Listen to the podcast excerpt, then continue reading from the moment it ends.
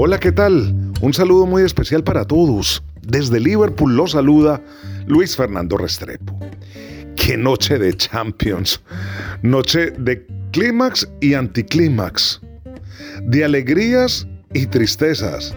De sueños y desilusión. De errores y sorpresas. De magia y torpezas fenomenales.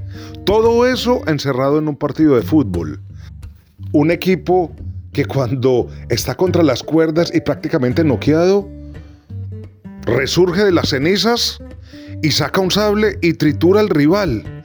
Y de otro que incluso sale atacando, mata al tigre y se asusta con el cuero. Todo eso resume el partido Liverpool-Real Madrid. ¿Cuál de los hinchas de Liverpool no soñó que iban a pasar a la siguiente fase, que se estaban vengando de la final de la Champions del 2022 y que este Liverpool estaba otra vez en el camino, cuando al minuto 14 se iba ganando 2-0, luego de un gol de taquito de Darwin Núñez y otro de Salah aprovechando un error de Courtois. Pero ese Real Madrid mm, no da nada por perdido y empezó a tejer la remontada empezó a oler sangre en el rival y empezó a meterle susto. Y Vinicius saca una eh, jugada bajo la manga y marca tremendo gol.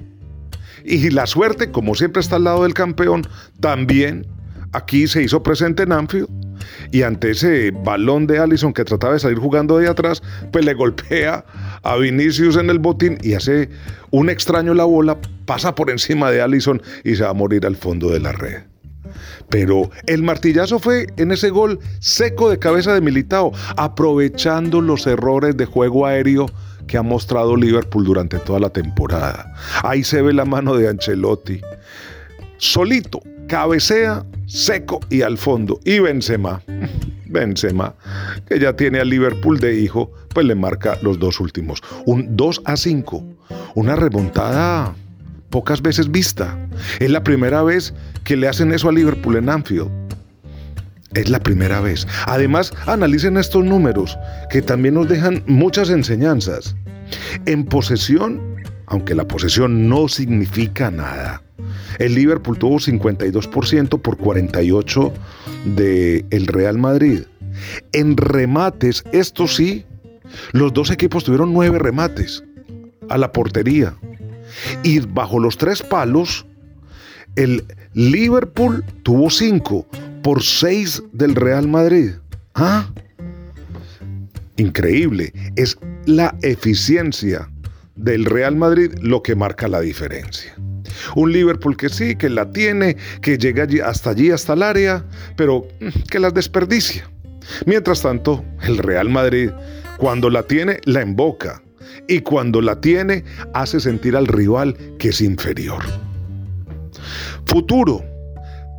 Por parte del Real Madrid, para mí se perfila como el gran candidato para ganarse esta Champions. Es un equipo muy diferente al de la liga y cuando sale al terreno de juego infunde miedo, respeto. Ya no hay estadio que no se hinque ante el poderío del Real Madrid. No hay, no hay se pasea por Europa, deja que incluso los rivales le metan puñaladas, pero él saca todo un misil y los destruye.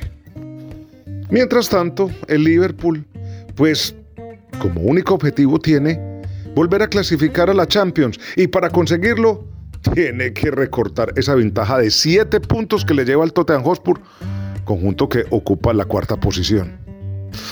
Y eso está muy lejos. Creo que esta ha sido una temporada horrorosa para Jürgen Klopp. No pudo corregir los errores defensivos que ha presentado el equipo durante toda la temporada. Ya regresó Van Dijk, ya no es excusa que tiene bajas. Hoy Gómez fue completamente un manojo de nervios. Pero aparte, no defiende ni en el mediocampo ni la delantera sale a presionar al conjunto rival. Es un equipo que abrió todas sus líneas y el heavy metal ya suena a una balada muy destemplada. Mm, no sé qué irá a pasar con el alemán. Esto es el reflejo para mí que en la temporada anterior Llegó a todas las finales y no consiguió nada. Desgastó el equipo y no levantó un solo trofeo. Esa idea ya está resquebrajada. Y lo peor es que no encuentra formas ni sistemas para volver a motivar a toda la plantilla. ¿Será que le tocará de pronto dar un paso al costado, salir por la puerta grande y decir, conseguí otra vez la Premier y conseguí la Champions y ya es tiempo de salir? Bueno, amanecerá y veremos. De todas formas, el futuro próximo de Liverpool está lleno de nubarrones. Les espero todas sus opiniones en mis redes sociales, en Twitter arroba Luis Ferpo y en Instagram en arroba Luis Sports. Ahí, si están de acuerdo o no con lo que escucharon aquí en este podcast. Hasta la próxima. Chao.